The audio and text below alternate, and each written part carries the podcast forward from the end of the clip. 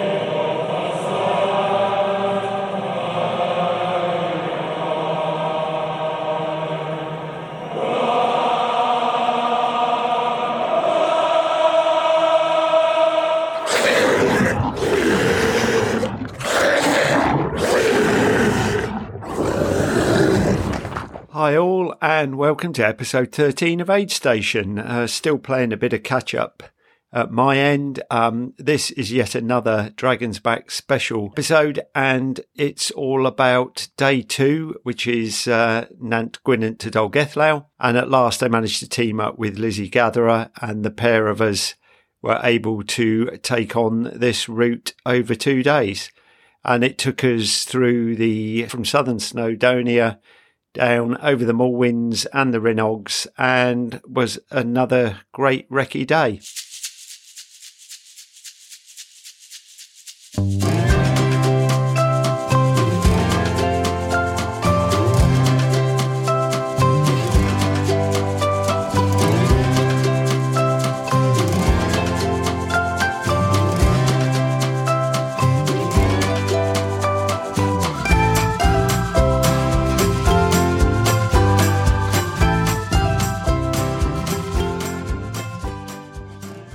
On top of this, um, in the interim period, I'd been up to see and interview Rachel Nichols of Free to Be Kids, my chosen charity for the Dragons Back Race 2021. This was a great interview with Rachel, and I'd really love it if you'd listen all the way through to this interview with Rachel because there's some really important stuff in there about how we can help children in inner cities to get more in touch with nature and all the good work that Free to Be Kids do.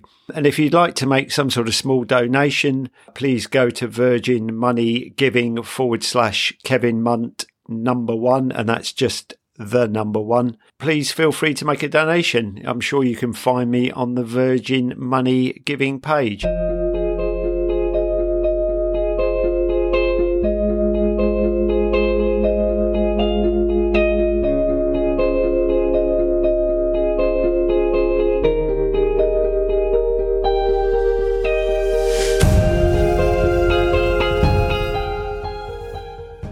Say hello, Lizzie. Hello, Lizzie.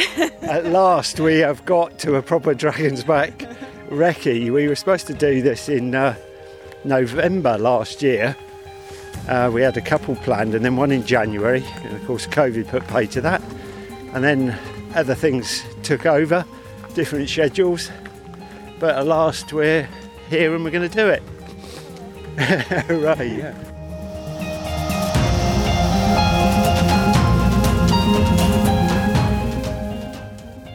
So, good morning. Uh, we have just driven up from Llanberis, where we stayed in the bunkhouse for the night, and we have driven down to Nant Gwynant, past Llyn the lake, um, and have parked down at the western end of the lake, which is where the original campsite was for the end of day one uh, in 2019 uh, but the new campsite is at the western end of the lake. Um, so we've headed back up the road about a mile and a half to the point where the footpath leaves the road, which is right next to the lake, about midway along the lake, uh, and heads up towards Cnicht, which is what we're going to do now. Um, and when I say we, I'm talking about Lizzie Gatherer, and myself, and we're going to trek out and do the first part to the checkpoint of day two, um, which is uh, about two thirds of the actual route actually.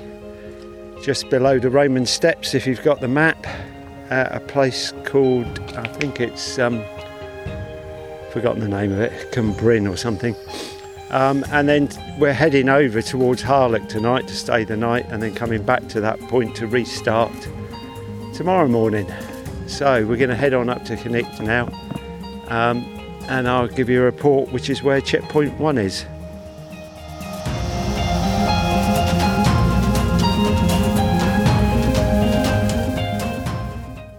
When you uh, come off the road from the camp, turn off onto the public footpath, it uh, treks up off the path pretty quickly in a direct line. The path zigzags uh, its way up, but the route takes a direct linear line straight up into a bit of a forest, run through the forest, then you come out into open ground and you're at the foothills of Cnicht, as it were. Um, and then you run out there and then start climbing your way up to Cnicht and the ground's all broken, quite rough going really. No clear trod once you get onto Cnicht, all the way out to where we are now at Moelwyn Mawr.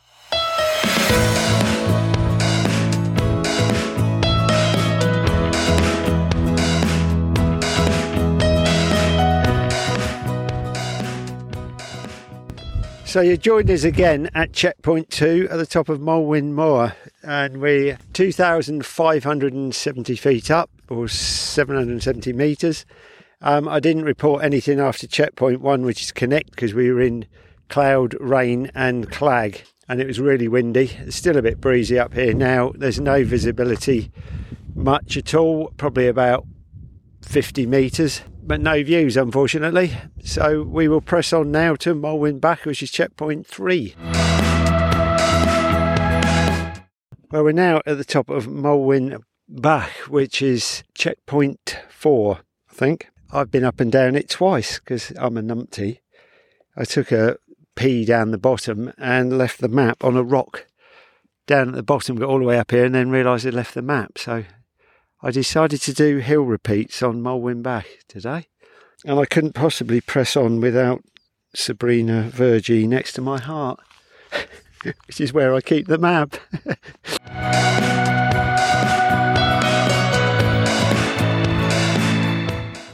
and we're at the Festiniog railway line, which is checkpoint four. I think I said I was already at checkpoint four in the last report, but we were still at the top of Moelwyn Bach and we've come down off Bach and it's all broken ground. You can't really get any speed up.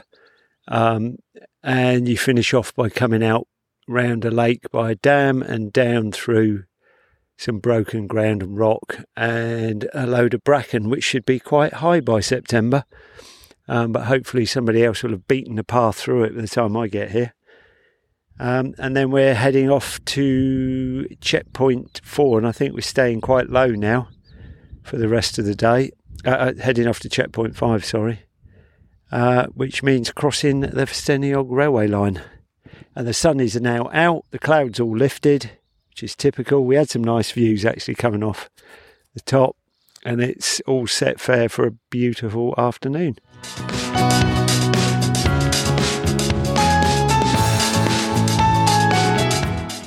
Sun's out, guns out. Well, for Lizzie anyway. We're um, I've just come through checkpoint five, which is on the large dam at the lake. I haven't spoken to you since we went through Maentwrog, which is down by the river after the Blaenau Festiniog Railway, where we saw the steam train, which is very exciting if you're into steam trains. And uh, you basically climb up from Maentwrog up on the road all the way. Quite a long road tarmac section, but small, quiet roads, obviously, hardly anybody on it. Um, and through some forest at the top, out over the dam, and now we're just out into the open countryside again, heading down towards Cwm Bychan, which is the um, the support point for day two. Um, so we've got checkpoint six and checkpoint seven is the support point, and but they're right next to each other, close to each other anyway. So it's a lovely day, and it's cooler up here. It was really hot down in Mantarogan on the tarmac, but it's nice, bit of a breeze up here. And how far in are we? Uh, we've done 19 miles so far. That's seven hours and six minutes. With quite a bit of faffing around, getting lost and going up and down a mountain twice. But, but uh, probably knock an hour off of today. Hang on a sec, just got to look at my watch. Absolutely useless without GPS. Every time I put this thing on, I get lost because I'm not paying attention. And now I'm lost again. It's funny, we're on a trail, which is what you tend to do, just pootle along the trails as if they're the way to go. Um, and they often aren't. So turning round, heading back. So live action getting lost on the Aid Station podcast today. I have to say that the countryside outside of here looks absolutely horrendous. So if we've got to wade through that, come off the track, it's going to be very pleasant. It's all uh, bilberry and bracken and marsh grasses and probably bog.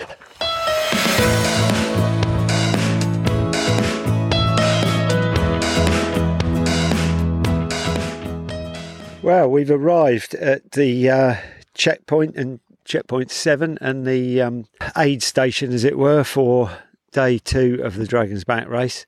Uh, it took nine hours and 34 minutes, so we'd have been cut off. We made quite a few nav errors on the way over, little bits and pieces here and there. The last time I spoke to you, we, we were in the middle of one, which probably cost 10 minutes or something. That's our, that was after checkpoint four or five, the one where, the, you cross over at the dam, and you don't go into the Celtic forest. And even though there's no Celtic forest there at all, there's a sign saying that. But don't go through the gate there. You follow round the um, edge of a water collection uh, gully for quite some distance, probably about a kilometre or so. Um, but anyway, it was um, oh, it's really mixed, broken terrain, lots of rock, uh, lots of boggy areas, tufted grass, nowhere that you could really get in uh, a lot of running.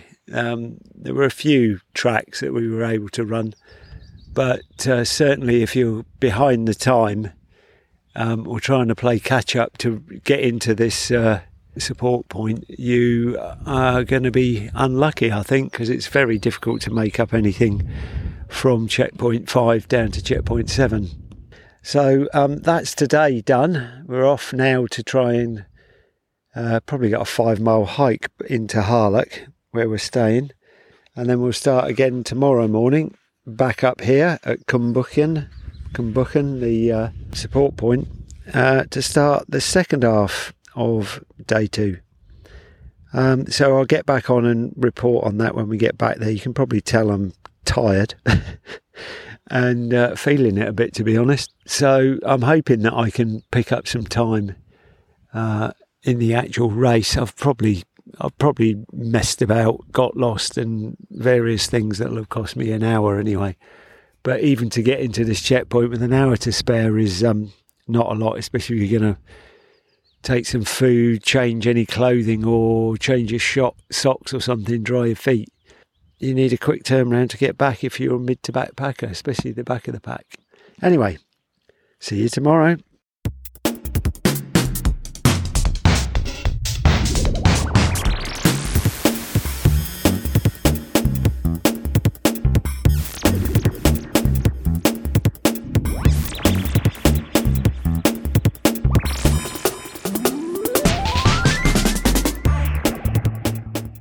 As I mentioned in the first Dragon's Back uh, special that I did, um, I am running on behalf of Free to Be Kids, uh, a charity based in London, a very small charity that have um, four, soon to become five staff. I'm really, really keen to help them out as much as possible as I can in the future because I really do believe that uh, getting children into nature is a very key to the, our future, the future of this planet, and the future and mental health of children in these difficult situations in the inner cities. So, here is that interview with Rachel. Hope you enjoy.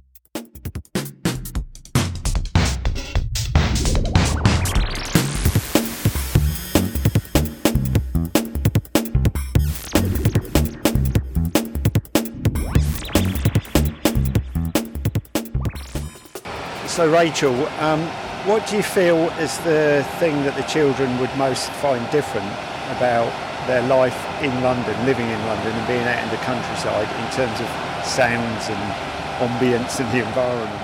Yeah, well, I think, I mean, you can hear all the noise at the moment. London just never stops, does it? So you can hear all the buses and the cars on the road going mm-hmm. past. And I think for many of our children that live in very built up areas, that soundtrack has just become a kind of constant within their lives. Yeah. And so one thing they always talk about is the peace and quiet of the countryside. Yeah. But also I think, you know, um, lots of children find that the sort of new noises that they hear really um, memorable as well. So going to the sea and listening to the noise of the sea coming in and out, uh, going to the farm and hearing all of the different noises that the different animals make. Yeah. Um, hearing a donkey for the first time is often quite memorable. yeah. I, see, I hadn't even thought of that. And I guess like an owl hooting and yeah. things like that would be really quite different exactly. to listening to a a police siren or yeah. an ambulance or emergency vehicle, yeah, yeah, and the buses. I think the other part of the kind of soundtrack to their time on Free to Be is often the kind of singing that happens as well. So oh, wow. sitting around the campfire or singing or singing along to the music on the bus, you know, right. all, that really creates a real sense of um, belonging mm. and kind of being part of a kind of family together. Yeah. what really sort of songs do they sing? So I always imagine that their background music is very urban and rap or. Yeah. so, well, they often they all love having the radio on, so uh, yeah. often whatever is kind of the song of the moment is on the radio, and, and quite quickly that will be sort of adopted as the one to sing in the minibus. Right. Um, but we've we've had some fun with sort of campfire songs as well. So yeah. um, I remember uh, back when we were last able to do some camping trips, this uh, summer 2019, we sang. Uh, there was an old lady who swallowed a fly around the campfire, and there were several of them just collapsed in absolute hysterics at sort of the different things that were going on in the song. yeah, I suppose if you've never ever come across that song, it would be hilarious. Yeah, yeah. yeah. And we often we do we do talent shows sometimes with the children. Some of them are amazing singers, and right. so on the last morning at breakfast or you know on the last night we'll put on a talent show and they'll stand up in front of the group and perform. Yeah. Um, and I think you know to have the affirmation of all the other children and all of the adults there sort of applauding them and really being blown away by their singing is yeah. hugely transformative for those children. Yeah, because that's another side of it, I guess. Um, like just having the confidence to stand up in front of others and perform, as yeah. it were. Yeah. And, and I don't know if they get that at school so much, do they? Well, with things like drama or. I, I wonder whether part of the challenge at school is that sometimes if you're the naughty kid in the class or you're the child that everybody expects to not do very well. Yeah you mustn't want to stand up very no. much. Whereas, um, hopefully, if we've done our job well over the week they're with us, children get a real sense of being valued and, and special and kind of uh, knowing that they're, that they're, they're not going to be met with a sort of rejection when they stand up and do things when they're with us. Yeah. And so I think that really helps them to find the courage yeah. to do it.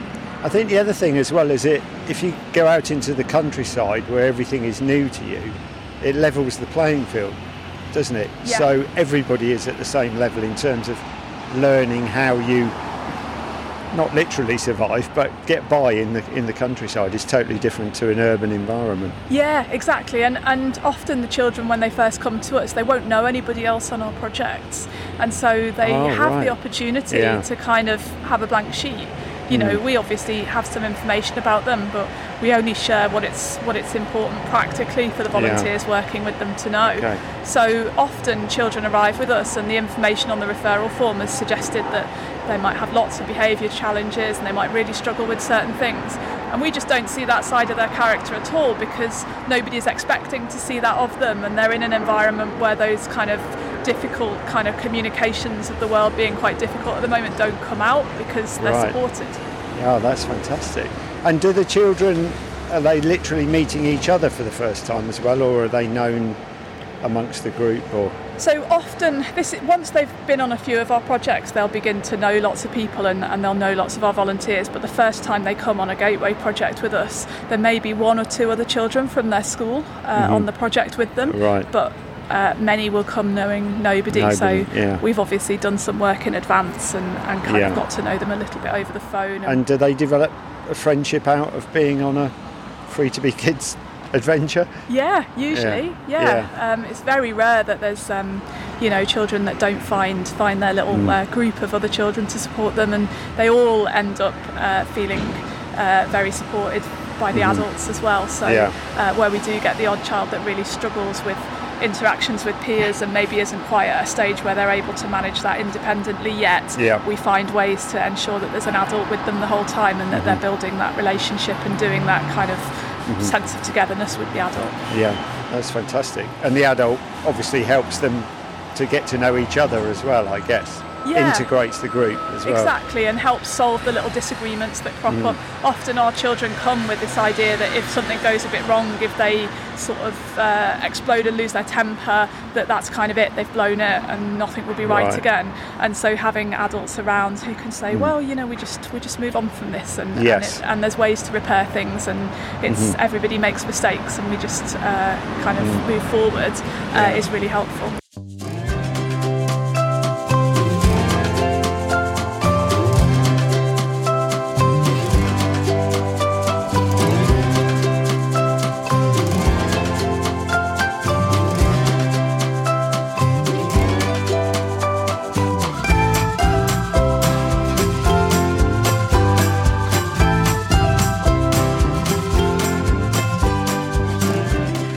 Reason we set it up was because Mike and I had both worked uh, in therapeutic teams in big secondary schools in very disadvantaged areas of London. And so we worked with the school and had a team ourselves of social workers and youth workers and others who would support the children and their families who were most in need. So we would um, in many cases be providing six, seven, eight interventions a week, helping mums to budget, going along to social services meetings, providing therapy for children, um, helping children access after school activities that they wouldn't otherwise. And as well as that, the school themselves would provide free school meals, mentoring, homework help. And then all of a sudden, when it got to the school holidays, all of that support would drop away because the school would shut. And um, we were particularly concerned about groups of those children who had gone from having a huge amount of, of support around them to nothing at a time of year which is often particularly stressful. And so we came up with a with a way of uh, working with those children particularly intensively over the summer, both to give them an opportunity to try all sorts of new activities and to um, find ways to uh, build their confidence and access um, additional support, and also at the same time to give their families some respite as well. Um, and the idea was that we would offer these uh, therapeutic residential breaks uh, where we would take children out into the natural environment and give them a chance to um, try things that made them feel brave and adventurous and that were really new to many of them, kayaking across a lake or camping out under the stars. And uh, because those things feel new and different and, and children get a sense of accomplishment when they achieve them, we found that it really helped to change the narrative that particularly vulnerable children had. So often children who've experienced huge amounts of trauma and um, difficulties in their lives see themselves as quite set apart from their peers. So they see themselves as failing somehow or naughty or, you know, somehow very different. Why are all these bad things happening to me? And Yeah. so then being able to find the courage to get on a horse and ride it through the woods or uh, to help their friends to uh, climb up a climbing wall actually helped children to, to discover a, a richer sense of who they were, that actually there were things they were amazing at that they might never have known. Yeah. And so, uh, providing those opportunities and putting lots of adult volunteers around the children to help them discover that and see that and kind of reflect it back Mm-hmm. has just been amazingly effective. And that's really what Free to Be is, is built on. So, we run these projects where children have those experiences, we get to know them in, in, in the way that many professionals just don't have the opportunity to. So, in five days of coming on a residential with us, children spend more time with our adults than they would in a year's worth of home visits from a social worker or therapy uh, That's sessions with a therapist. Yeah. So we get to know them, and then from there we can do lots of ongoing work where it's needed. That's brilliant. I, I guess they also get a sense of um, not just being themselves, but where they fit.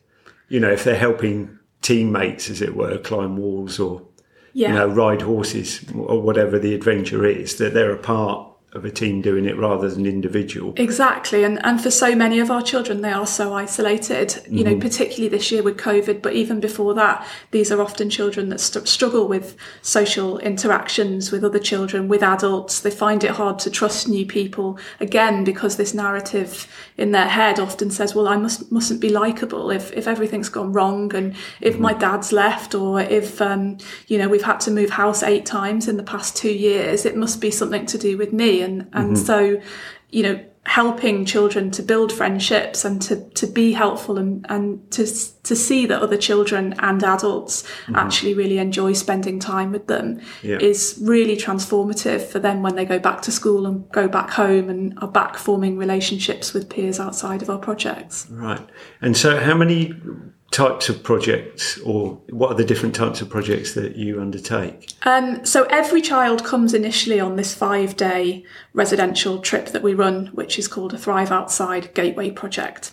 So um, that is our chance to do the assessment work with them, figure out what they need, and also build trust both with them and their and their family. Often these are children and families who've had lots of negative interactions with um, professionals and, and services. And so we come in as something a bit different. We're providing a holiday on the surface of things, but mm-hmm. actually by stealth, what we're doing is all the, the work that, that the child needs to support. don't realise that's going Yeah. on, which is great. So after that five day project, we then look at, at what the child's ongoing needs mm-hmm. are. So some children will then have mentoring. So usually that's with a volunteer they've worked alongside on the residential. So mm-hmm. they and the mentor have already got this five day um, sort of journey that they've been on together in common, which is great common ground for then starting a long term relationship. So we find that um, very rarely do mentoring relationships break down because there's all that stuff already to talk about. And so children and mentors will c- come up with some aims of what they want to do together and, and go off and design weekly or fortnightly sessions to do those things close by to where the child lives. We then run something called our journey projects, which is for older young people with really quite complex needs. And they come back four times over a year. And the work that they do with us, it's similar to the, um, the Gateway project in that there's lots of outdoor experiences and, and chances to do these new and fun, exciting activities. But it's also designed to really stretch their comfort zone. So um, we push them to do things that they would. Uh, that they probably to begin with think are, are, are going to be impossible. So they'll they'll go caving uh, for a day, Wow. or they'll they'll Yeah. build a shelter and sleep out in it overnight, or Oh, fantastic. Go on a, a you know a 20 mile kind of kayak or whatever. And um, those experiences then create lots of lots of talking points really around sort of what felt difficult what was a challenge how how together they overcame the challenges. And we then facilitate lots of sessions where the, the young people sit round with us and, and share thoughts on what each other have done well and, and, and what they've found uh, challenging and how they've overcome the challenges. And so over the year, the group gets a real close bond and, and we find that young people really sort of uh, begin to open up much more than often they ever have before. And that then translates back into other areas of their lives where they're facing lots of challenges too. And uh, many of them have said that they feel much more able to ask for help in school or from social workers or youth offending workers and things.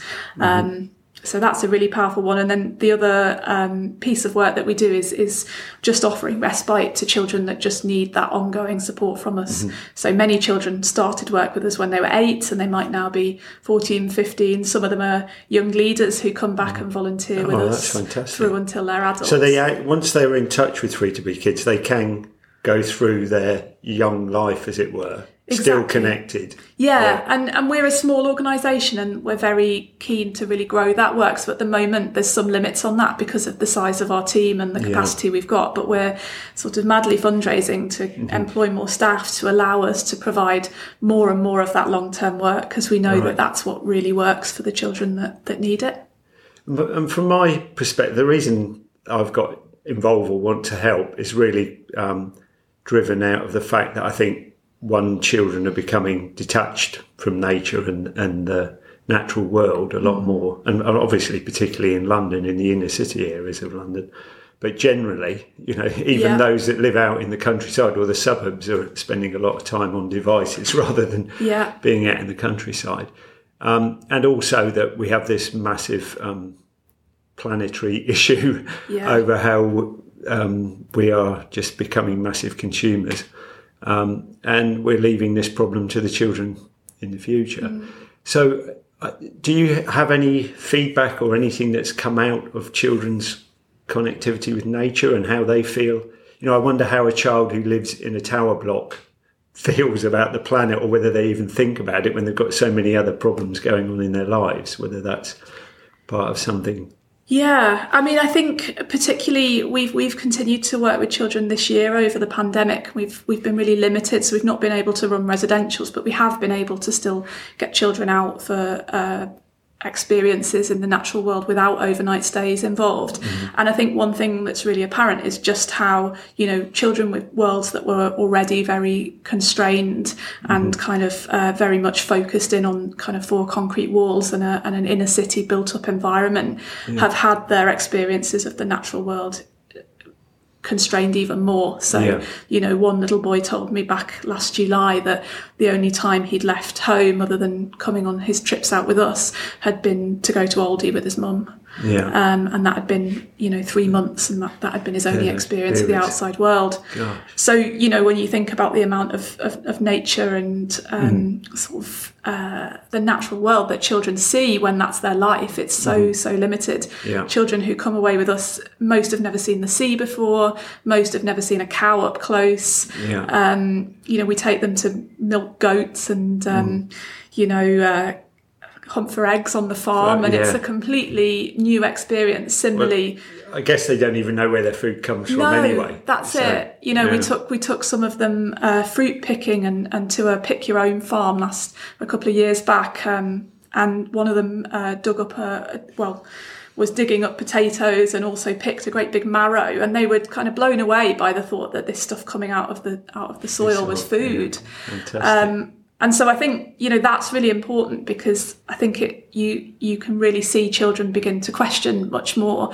when they're actually in the natural environment and talking about you know we've had lots of conversations with children about um, sort of diets and, and whether it's whether they should eat meat and things. Children coming and, and asking about eating meat once they've visited a farm and you know as having to have kind of really open conversations without us pushing any kind of agenda but helping them to understand the issue wider Yeah. similarly older children have talked to us quite a lot about um, sort of uh, waste and the amount of um, the amount of plastic that's um, that's produced and what what their role can be in in changing that and Oh, wow. um, well, it's great that they're getting some message about that in saving Yeah. even in these really difficult lives they lead. Yeah. There's something getting through. And I think that message does get across at school, Hmm. but for our children, I think often the difficulty is that if you've not experienced the amazingness of, of the Of natural the- yeah. Hmm. environment, it sort of goes in one ear and out the other. But then when you Hmm. take the children camping overnight and they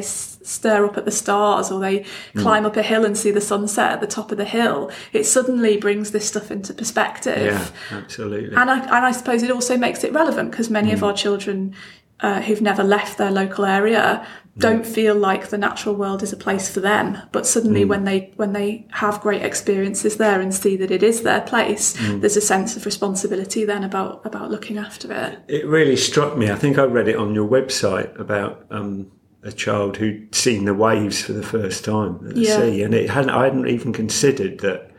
You know, a child had never seen the movement of the sea, Yeah, and, and it's quite a, you know, a surprise. It must be a real revelation to them and an excitement. Yeah. I guess. and to be able to jump in those waves would be even better. Yeah. So how does um because you're you have a um I don't know if it's a business partner or Mike anyway Mike Yeah. G um who's obviously deeply involved with this as you are. Is there a background about adventure or things that he does or that you both do that um, you want to get the children out there? Yeah, well, I suppose so. I suppose both of us have got a love of the outdoors. So Mike is uh, the reason he's not here with us at the moment is because he's currently doing a sponsored kayak down the Wye to raise raise some money for us. So he's Oh, brilliant. um, he's somewhere off grid at the moment doing Yeah. that. And, and my love has always been um, riding horses and getting outdoors on horseback. And Mm-hmm. so we've both brought that those passions and also a love of camping and, and just Mm. a appreciation of the natural world. Um, I think also when we've we've both had a career working with vulnerable young people, and what we've seen is that um, when we've been involved in in work with young people, if you look at some of the activities that are readily available to do, whether that's you know going to the fun fair or going bowling or going to the cinema, lots of those sorts of um, less uh, natural focused activities just don't have the same level of um, of uh, benefit built in. So, um, what we find about activities that involve nature and animals and, and sort of growing and things like that is that one, they really capture children's imaginations and there's something really outside their usual life. But two, they're also quite relational. So, you can slot an adult next to a child when they're um, build you know making a campfire or collecting wood uh, in a way that you can't if you're sat in the cinema together or you know you're at a fun fair and there's flashing lights and loud noise everywhere. And so you can have very therapeutic conversations in a way that feels very low key to the children. So whereas many of our children who've had huge amounts of trauma in their lives would just find being in one-to-one therapy and a, a kind of face-to-face conversation too too much Yes. um, gentle conversation alongside Mm. an adult that they trust while both of you work together to build a shelter or Mm-hmm. Yeah. uh, canoe along a, a river um, works brilliantly. Yeah. Um, and so that for us, I guess, has been the real driver for, for Mm. Yeah. using using the natural I- world. I guess their natural um, inner guards come down more in that situation, and also that they're with peers of their age, and, and so it makes that conversation much more relaxed and Yeah. easy than it would be sitting in a room like this. Yeah. We're in office in in Waterloo. Um, with it, you know, across a desk with the child, or even in soft furnishing with the child, it just wouldn't be the same Yeah. and- situation. I think the children, just like most of us, find that they get a real sort of sense of relaxation from being Mm-hmm. out of the city. You know, they often say, "Oh, it's so quiet here," or Yeah. "Wow, there's so much space." You know, children who've never really seen an uninterrupted Mm. horizon because they're used to big blocks everywhere. Yeah. Um, you can you can see over the course of a few days out in nature how they relax and you Mm. know physically the way they walk and the way they sort of hold themselves Yeah. changes um, which is amazing Yeah, and that's probably just a natural human reaction, Exactly, isn't it? yeah. Which is what they should all we should all be getting. Is that more natural feeling of Yeah. being out of the the built environment? yeah Um Talking about the taking the children out into the countryside, are any of them ever like scared stiff? You know, being out in the dark and in an open space. yeah yeah. I mean, I think the the the, pro, the projects come with so many, you know, brilliant moments, but they are also quite nerve wracking for the children. And a lot of the children say to us, you know, um, I'm going to use this opportunity, and I'm gonna I'm gonna really push myself to do new things. Um, And I think, you know. As you say, the kind of strange noises in the countryside. We normally on our projects um, we do some projects that are entirely under canvas, um, but most of our projects involve at least one night's camping, which is normally completely new to the children when they first come to us. And that's often one that um, children are very nervous about in advance. And, you know, if they hear a fox in the night, or um, often I, I um, get a message to say, oh, we're a bit cold, can somebody bring us some hot chocolate? And so I'll sort of go down through the woods with my torch and a flask of hot chocolate, and I'll hear them before I see them, and they'll all say, oh, what's that? Who's coming? What's, what's going on? So there's lots of that um, sort of, um, you know, being out of their comfort zone, but actually in a way that's that's positive and that's stretching and that's allows them to come back feeling like they've really achieved things. Yeah. The same with sort of climbing climbing up onto a big a big climbing wall or uh, doing a high ropes course or getting on a horse. All of those things usually involve an element of um, of stretch and of challenge. Yeah. Um, but that's really good. It really builds resilience and means that children come back feeling much more capable in terms of what they can do. Yeah. Uh, can we talk a little bit about some of the um, problems that children have and the type of family or non-family lives that they, they lead? Yeah, so um, we say to uh, social workers in schools and others that refer children to us that the child should be uh, struggling either at home, at school, or in their relationships with others, and that they they um, wouldn't have a safe place to play or a, a holiday if they weren't working with us during a school break.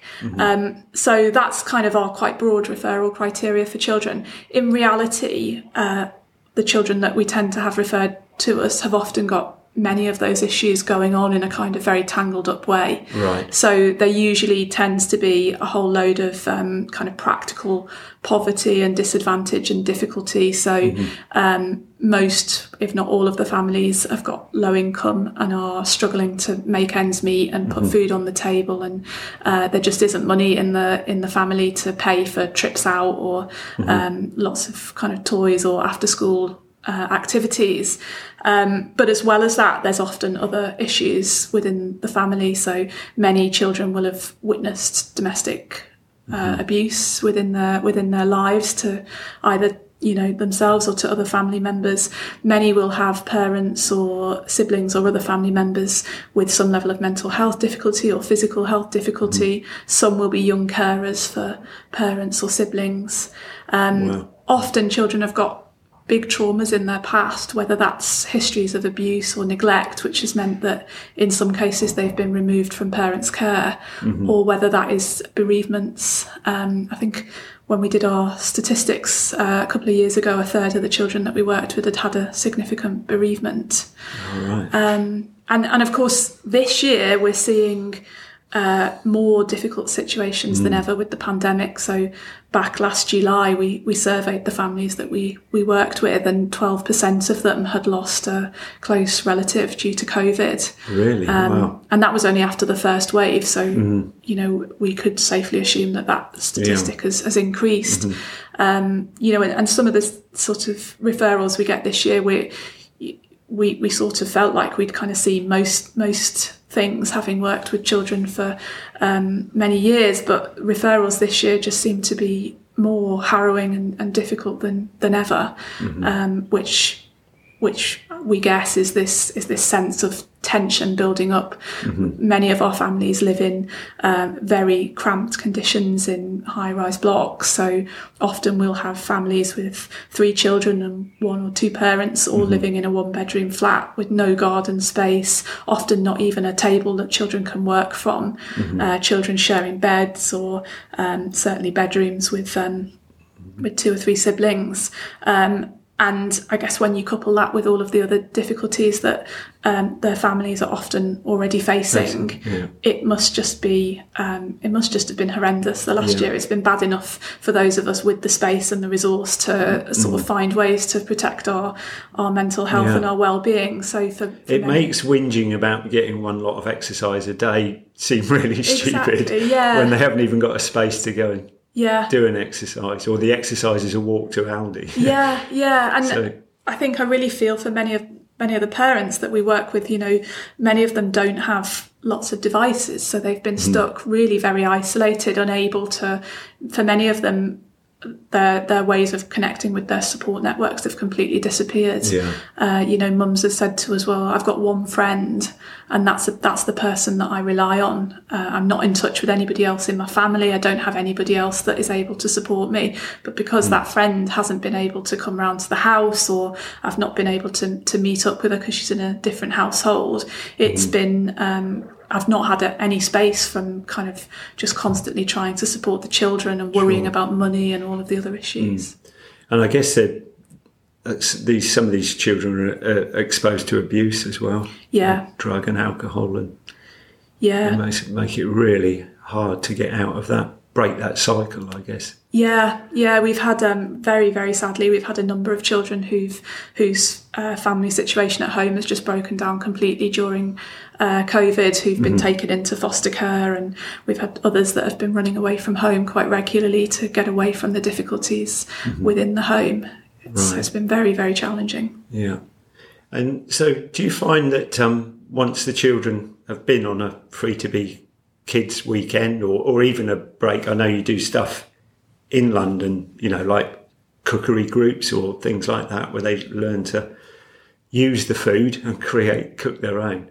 Um, do you find that they just can't wait to get back to another one or that they always want to come as often as possible? Yeah, yeah. the, the most we give all of the children a, a little sort of feedback sheet to complete for us at the end of their project to tell us any suggestions they've got about how we can make the projects better. And the number one thing is always that they should be longer and that there should be more of them. Yeah. Um, and, you know, I think we really see many of our young people who've been on a journey with us all the way through and are now sort of in their teenage years and Yeah. uh, volunteering with us, uh, working with the younger children, just speak so, you know, they can remember every detail of the first trip they came on when they were eight, who their helper was and what they had for their dinner on the first night and which competition they won during the week that they were with us. And I think, um, I think sometimes we're just so head down and busy organising things and doing the logistics that we sometimes forget about the level of impact the projects Yeah. have on the Just children. that one yeah. Yeah, I mean, I mean, I'm, I'm from a like a fairly privileged background, but our school had a um, outward bound centre with three other comprehensive schools, um, and I was lucky enough to go three times on those, including at school holidays, and it had such an impact. I mean, this is why I do what I do now, I guess, and why I love being out running in the mountains. And, Yeah. and it was from that early age, I don't know, 11 or something, whenever I first went. And they do, it really registers with you. And I think it shapes you right from that point then. Yeah. And, and also, you know, at the time, a lot of the teachers that I didn't get on with, I realise now that were actually taught me loads. Right, And it was nothing yeah. to do with real um, schooling, you know, educational schooling. It was more to do with with exposing myself to the risks or to um, finding out more about myself at that age, and that's so important, isn't it? for them? Yeah, yeah, it really is. And I think the other thing that we try very hard to do on our projects is to really create a sense of nurture. Yeah. So um, all of the spaces, one of our requirements is that we the spaces must feel really warm and welcoming, and they must be full of lots of kind of soft furnishings and bright pictures and things that just make children feel really sa- safe and really welcomed. Yeah. Because where home maybe sometimes isn't for some of our children safe and welcoming Yeah. it's important that they've got that space with us and, and I think that idea of coming back even though they might be going to different uh, different places with us around the around the country Yeah. each project has that consistent sense of nurture and, and Mm-hmm. so many children begin to see us as a bit of a second home Yeah. And where are those places? Where do you like to take them to? So, well, until until this year, actually, excitingly, this year we're starting to work with children in Birmingham as well. But until this Oh, right, year, wow. um, we've only worked in London, and many because many of our families would struggle to get children to a meeting point. We just remove any kind of barrier around transport. Um, so we pick up children in our minibuses. So we'll go directly to their door and pick them up. So because of that, logistically, there's only a certain distance out of London that we can get without them Mm-hmm. Yeah. being in a minibus all day. So we tend to work within this sort of donut that's about two hours drive outside of London. So Right. we've done lots of stuff down in Ashdown Forest in Sussex. We do uh, lots of stuff in the New Forest, lots of stuff up in the Cotswolds. Mm-hmm. Ah, great. with some of the older children, we've gone a bit further afield. So we've gone um, out into Gloucestershire and the Forest of Dean. Yeah. And with the Birmingham children, we're up in the Peak District. Yeah, well, that's summer, be great. I mean, I was going to say, you, you know, at some point they might be able to get to the mountains, but it's a bit of a trip. yeah, I wonder how they react to a mountain. You know, that would be great. Um, so, um, Free to Be Kids itself, how do you raise money, or, or are there corporations that get behind this? Uh, you know, is it or is it just about fundraising? So, um, well, I guess we're small but growing. So we, we started off very simply crowdfunding. So the first year that we existed, none of us were taking a salary at this stage. We just sort of popped up a crowdfunder and said we need thousand pounds to take all of these children away on holiday and prove that the concept works. Yeah. And um, you know, amazingly, people people stumped up and found the money for us.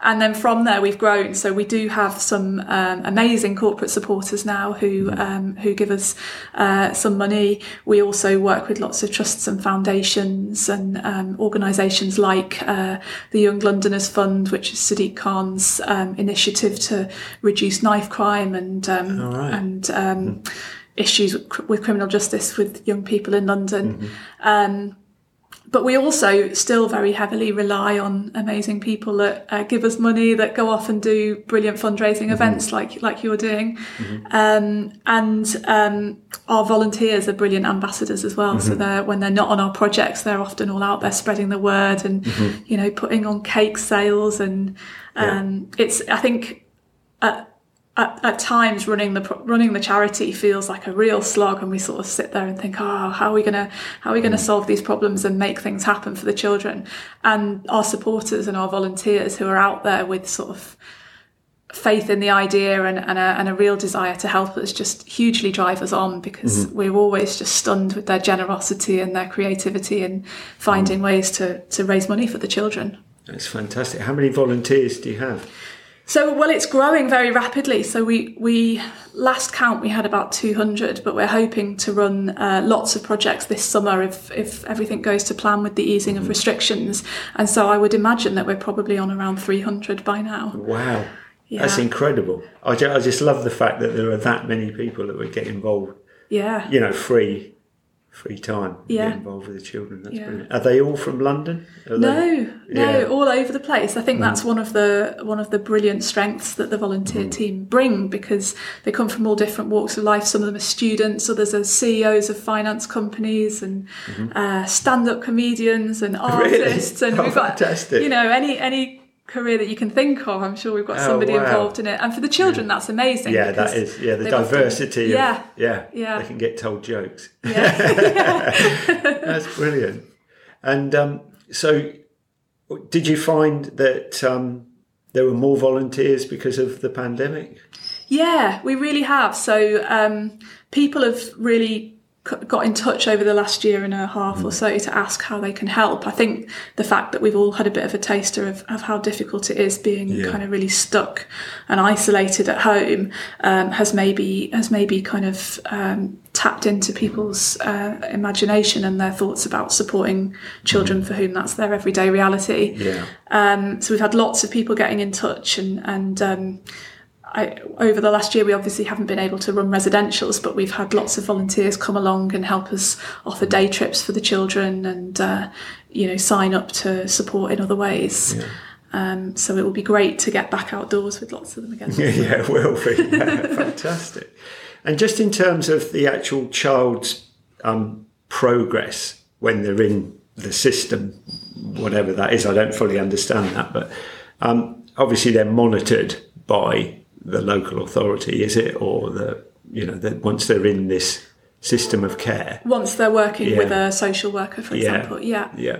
So, uh, how's the Free to Be Kids relationship in that p- part of that monitoring? Are you, you in it the whole time through their life, their young life, or Yeah, so well, I suppose um, often we're taking referrals in from somebody within the system that's working with the child, whether that's um, somebody that's providing lots of extra support to them through school, or whether that's that the um, family situation is is such that um, people are worried enough that a child has a has a social worker assigned. Um, and so often the initial referrals come from those people. And I think the real challenge at the moment, both for uh, social workers and, and teachers and other people working within social care, is just the, the volume of, of need. Yeah. So, you know, we're seeing uh, waiting levels for children's mental health services and kind of uh, the the sort of thresholds at which a child might be assigned a social worker have just rocketed in the last 10 years um, and, and are going up all the time and, and will go up again because of COVID. Um, so often, those professionals that are supporting the children just simply don't have the time or space or resource to do the amount of work with the children that they would previously have been able to do. And so, I suppose our role becomes then working alongside that and figuring out what we can add. And that fact that we spend so much time alongside the children and get to know them so well and essentially live with them for a week and, and mm-hmm. see what their strengths are and, and, and what happens when they get angry or upset or they mm-hmm. need extra support. That's all hugely useful to feed back into the system. So while we're working with a child, we're often feeding in, feed, we, we mm-hmm. always feed back to the I was going to say, do you with them. have reports, as it Yeah. were, that go in with whatever um, documentation there is on the child? Is that all part of your yeah remit? So we feed back after every project to the to the team working with the children, either at school or, or within um, social services, and then. I- As we're such a tiny team, and you know we want to be doing more of this work, but often where there's a child that we're working particularly closely with, or a family we're working particularly closely with, we'll be brought in to attend um, meetings with the professionals who are working with them, and um, often we can bring quite a lot of value because we've often seen a different side to the child Right. than many others many other professionals have and and we've also often got a different relationship with their parents I was going to say, what about the parenting Yeah. side? I guess you were able to give a lot to that feedback Yeah. to the parent on what the child was like away and how. Exactly. Yeah. Yeah. And, and I suppose as well, our, our relationship is often, you know, we're not having to be kind of combative with the parent, whereas a social worker might be having to say Mm. Yeah. various things at home need to change Yeah. Or, you know, having lots of quite tough conversations about things that are going on. Yeah. We're able to come in and, and in a way concentrate on all the positives. Um, and that's really important because I think many of our families feel quite beaten down by the system. So Mm-hmm. to have an ally, and you know, obviously that's not to say that if there isn't an issue we don't raise it because we, we always would and, and the Mm-hmm. child's safety and, and safeguarding is always paramount but I think having us as a relation in a as a different type of relationship uh, Mm-hmm. is really helpful to support families to then engage better and more with the Yeah. other professionals working with them Yeah, it's fantastic to feel a part of that process as Yeah. well. I must make, you know, you've got to get some job satisfaction out of what you do Exactly. besides just seeing smiling faces, I guess. and so the progress has got to be really good. Yeah, Yeah. yeah, And particularly, I think when we, you know, some of our young leaders who are absolutely exceptional and, and come away and give us five days of their time mm-hmm. doing exactly the same job as our adult volunteers and, you know, in many cases doing it better than most of us. you Yeah. know, that's phenomenal because many of them are young people who've been excluded from school, who've never been given any level of responsibility. Yeah. And yet, because we've spent so much time with them and because the setting works for them, we can see their potential. And um, so to, to see the journey that many of those young people have been on is is really um, inspirational for Yeah, us. yeah, that is fantastic. Yeah, I think that whole cyclical thing that they can actually come in in really, really bad position right at the start and then go right through with free to be kids and then actually come out leading at the other end is, is brilliant. Yeah. Absolutely fantastic. So, um, what's the future? What I mean, obviously, you want to grow and help as many as possible, but Yeah. you know, what's the reality? Is it step by step, or do you have a have a game plan where So- you're going? Well, I guess the one of the big challenges for us is fundraising. So Yeah. you know, we're a team of we're currently a team of four, uh, soon to be Mm-hmm. a team of five, um, but all of us spend most of our time working directly on on supporting the children in one way or another. So we don't have a kind of backroom team that are sitting there Yeah. constantly writing the grant or applications or Yeah, exactly. yeah, yeah. Um, and and ninety eight percent of the money that we bring in goes directly on the children. So we don't Mm. really we don't want to be in a position where we've got a huge overhead that's being Yeah. spent on back office operations. Um, but the limit always is is the amount of money that we can raise. So you know our aim is to grow our team. If we had more people in the team, it would allow us to run more projects um, Yeah. at the same time. the other sort of aim for the next five years is that we would really like our own base somewhere in the countryside, uh, just outside of London, because that would allow us to expand our residential work from beyond just the school holidays. Oh, that would be fantastic. and we could run things at weekends. We could run after school activities. Um, You know, the the potential if we had our own base would would uh, really grow and allow Yeah. us to do lots more of that ongoing work for the children that really need it. Yeah. Yeah, that would be incredible. Yeah. So the sort of place you'd rent for the weekend or whatever, or the week in the New Forest, you'd like something like that on the edge Yeah. of London. Yeah. Well, that would be the ultimate aim. Although Mm. um, we've sort of been looking at property prices for a place like that, and it's a bit out of our reach at the moment. Um, but the other option that we're looking at is whether we could find a piece of land that we could. Uh, you know, lease or Mm-hmm. buy or get some sort of peppercorn rent on, Mm. Yeah. where we could create almost like a kind of uh, a, a camp, really that we could Yeah. Mm. that we could have that was sort of semi-permanent. So I think many of our children struggle with camping because of all the extra logistics and Mm. Yeah. sort of uh, you know it's a, it, there's a lot of extra thinking they need to do they can't Mm. just dump their clothes on the floor because they'll all end up wet so Yeah. you know things like that and having bathrooms that still work for the children will be Sure. Mm. important but we think that there's a happy medium where we could get some kind of safari tents and have them raised on platforms and have some really nice compost loos and a, and a big kind of Yeah. uh, barn or similar where we could do Fantastic. activities if it Yeah. rained Yeah, there must be a landowner out there somewhere who's Well, generous fingers enough. crossed. fingers crossed Yeah. they're listening Absolutely. Yeah, you don't need a huge amount, do you? to- No. Yeah. Uh, well, that's brilliant, Rachel. It's been lovely to meet you and actually hear the story um, uh, uh, of what goes on. And obviously, I want to stay in touch throughout this process, and hopefully, you, it'll be next time we'll maybe be able to be on a camp with Yeah, the children or that would something, which would be yeah. really great to hear their view on things. Um, but until then, thank you very much. No, thank you for all that you're doing for Not us at all.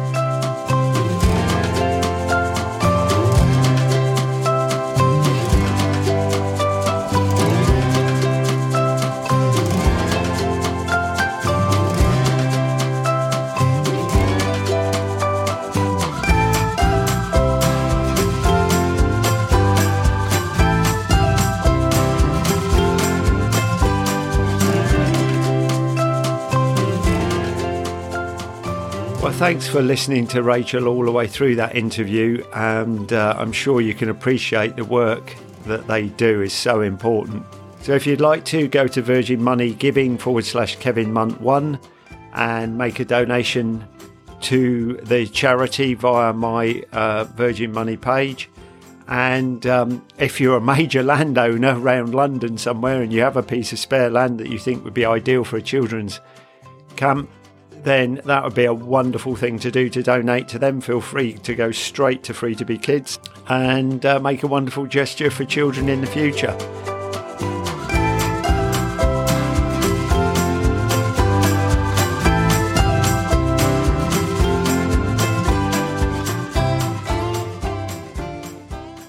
Well, good morning. We just started out from support point uh, on day two, which is checkpoint seven. And we're now working our way up to the first of the Rhinogs, uh, heading up towards the Roman steps. And uh, we actually had a lovely stay in Harlech last night in uh, Castle Cottage Ho- Hotel or pub. Uh, and cabbed it up here this morning rather than run up here five miles, which is all uphill from Harlech.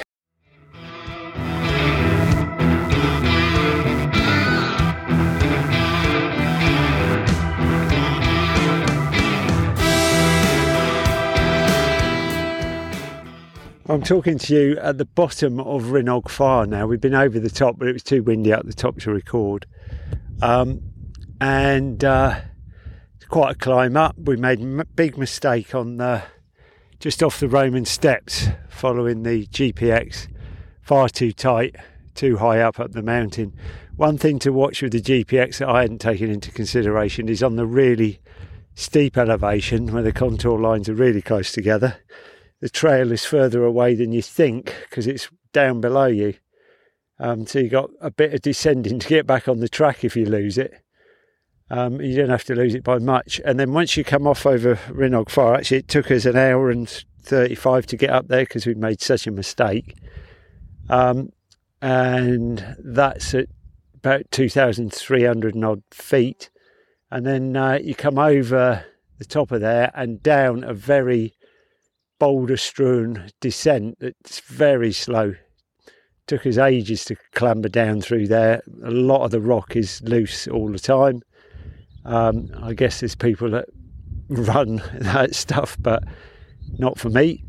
Um, and now we're down the bottom, but so far that took us about an hour off the top from the trig point. So so far we're 2:34 in, so we're exactly uh, yeah two hours and 34 minutes in, and we've done four miles. So it is slow. So if you're getting out of the Cwm Bychan checkpoint, you need to really get going uh, to get back in time. I would think, especially for people at the back of the pack. Sorry, I'm not painting a good picture of this, but I'm trying to be realistic about it and realistic about my own chances.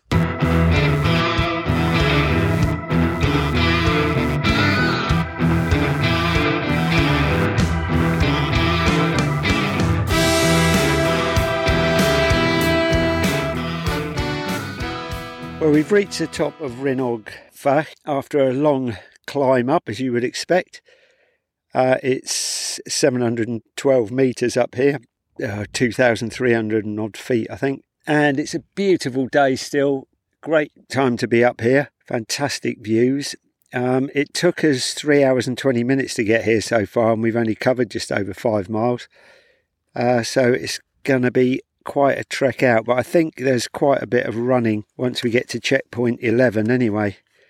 Uh, so we've got Elethere, E to do and Diffwys, and then it's uh, down to checkpoint 11. So we're now at checkpoint 9. So Diffwys is checkpoint 10, and then we're at, at the forest at checkpoint 11. So, talk to you later. We've had a bit of lunch. We're running a bit behind schedule but uh, hopefully we can make it up on the running, the more runnable bits further down near. Um, where are we going? Forgotten. near. Oh. it's all Welsh to you. It's all Welsh to me, yeah. Uh, Dolgellau, yay, I thought of it.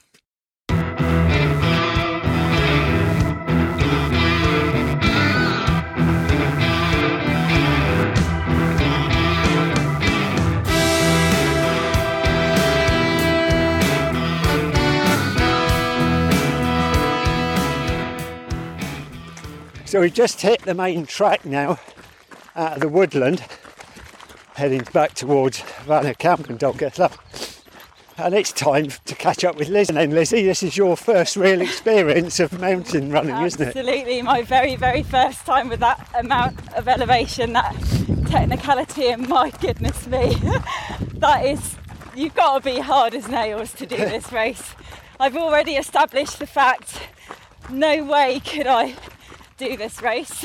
uh, I have absolutely loved every single bit of it, but it is so like, yeah, you've got to physically, there's no cutting corners. You know how you, loads of people will say things like, well, myself included, oh, I've entered an ultra with no training.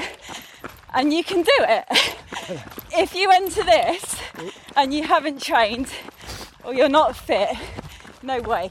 there is no, like, I couldn't have done what we've done over two days.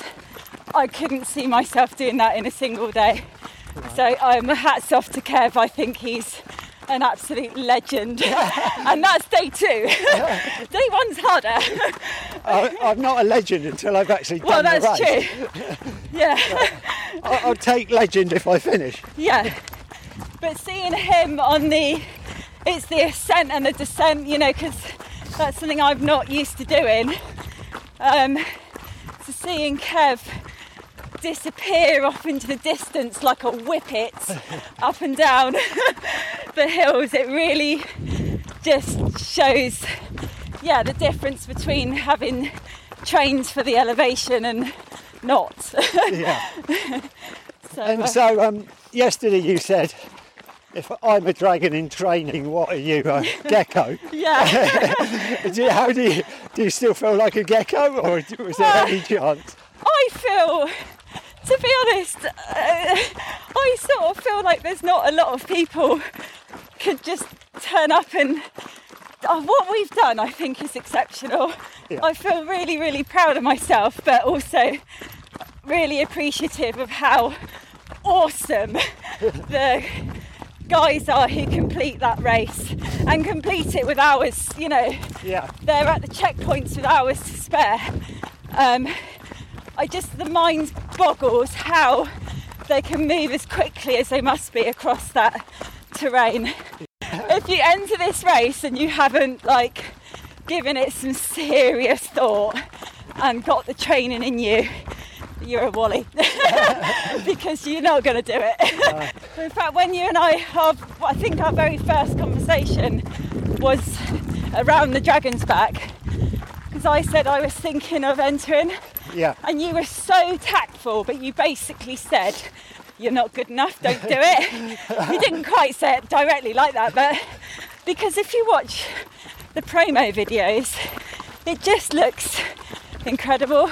yeah. But having done day two over two days, yeah, Yeah, it sort of shows you that mountain ultra yeah, is something altogether different. And you can do your, with all due respect, you can do your Centurion hundreds and all these other things, but they're nothing compared to doing any sort of day in the mountains. Yeah. Two valuable bits of uh, advice there. One from Kev. Hold the heather and don't look down.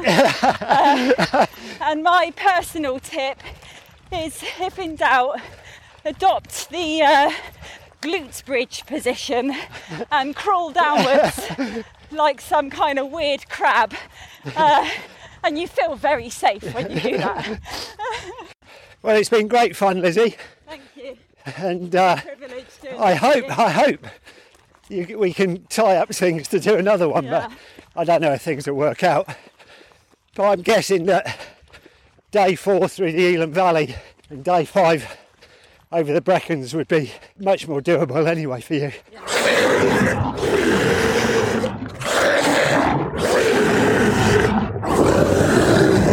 Progress get regular up to date news, free advice, and motivation for ultra running. Subscribe to the Aid Station podcast through Apple Podcasts, Spotify, Google Podcasts, or any of your other favourite podcast libraries. You can also get Aid Station via www.aidstation.co.uk. Also, please see the show notes below for the episode to find the links to all the mentioned recommendation and events. I hope you enjoyed this edition of Aid Station, and if you did, please leave a review and subscribe.